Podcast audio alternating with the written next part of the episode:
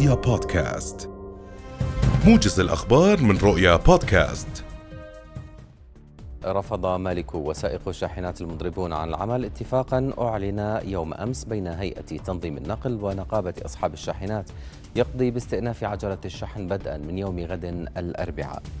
وقال سائقون إن الاتفاق لا يمثلهم ولم يستشاروا به مؤكدين استمرار الإضراب في جميع المناطق احتجاجا على رفع أسعار الوقود وما وصفوه بتردي قطاع النقل وعدم رفع الحد الأدنى لأجور النقل منذ أربع سنوات.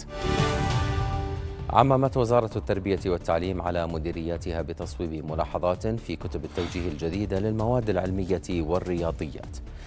ويأتي قرار تصويب المباحث بناء على المراجعة المستمرة للكتب المدرسية من المركز الوطني لتطوير المناهج وإدارة المناهج والكتب المدرسية وملاحظات الميدان.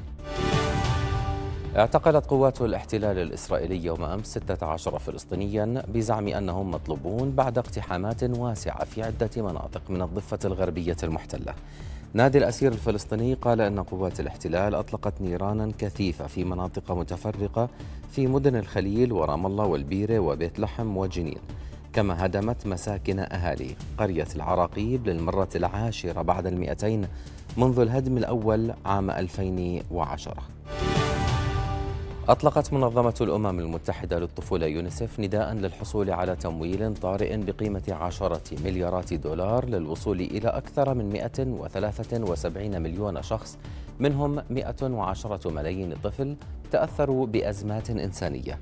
وأفادت المنظمة بأن الأطفال يواجهون خليطا من الأزمات في جميع أنحاء الكوكب من النزاعات والتهجير إلى انتشار الأمراض والمعدلات المتصاعدة لسوء التغذية. وذكرت أن أكثر من 400 مليون طفل يعيشون في مناطق تعاني نقصا كبيرا في المياه. بدأت ناقلات النفط بالتكدس قبالة سواحل تركيا في اليوم الأول من بدء تطبيق السقف السعري للخام الروسي مع مطالبة أنقرة بتقديم إثبات جديد على وجود تغطية, تغطية تأمينية لجميع السفن. وأفادت وسائل إعلام بأن نحو 19 ناقلة نفط تنتظر لعبور المياه التركية اليوم. بعد أن بدأت دول مجموعة السبع وأستراليا ودول الاتحاد الأوروبي تطبيق سقف لسعر النفط الروسي في أكبر عقوبة تفرضها أوروبا على روسيا.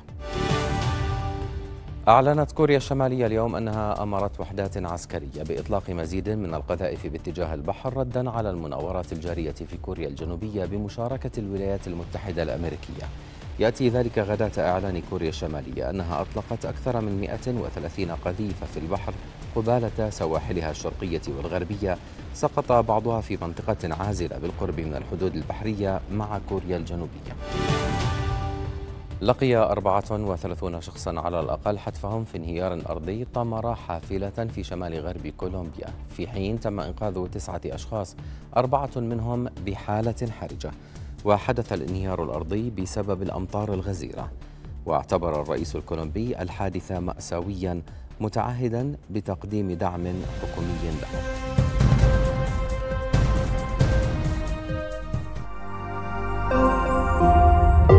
رؤيا بودكاست.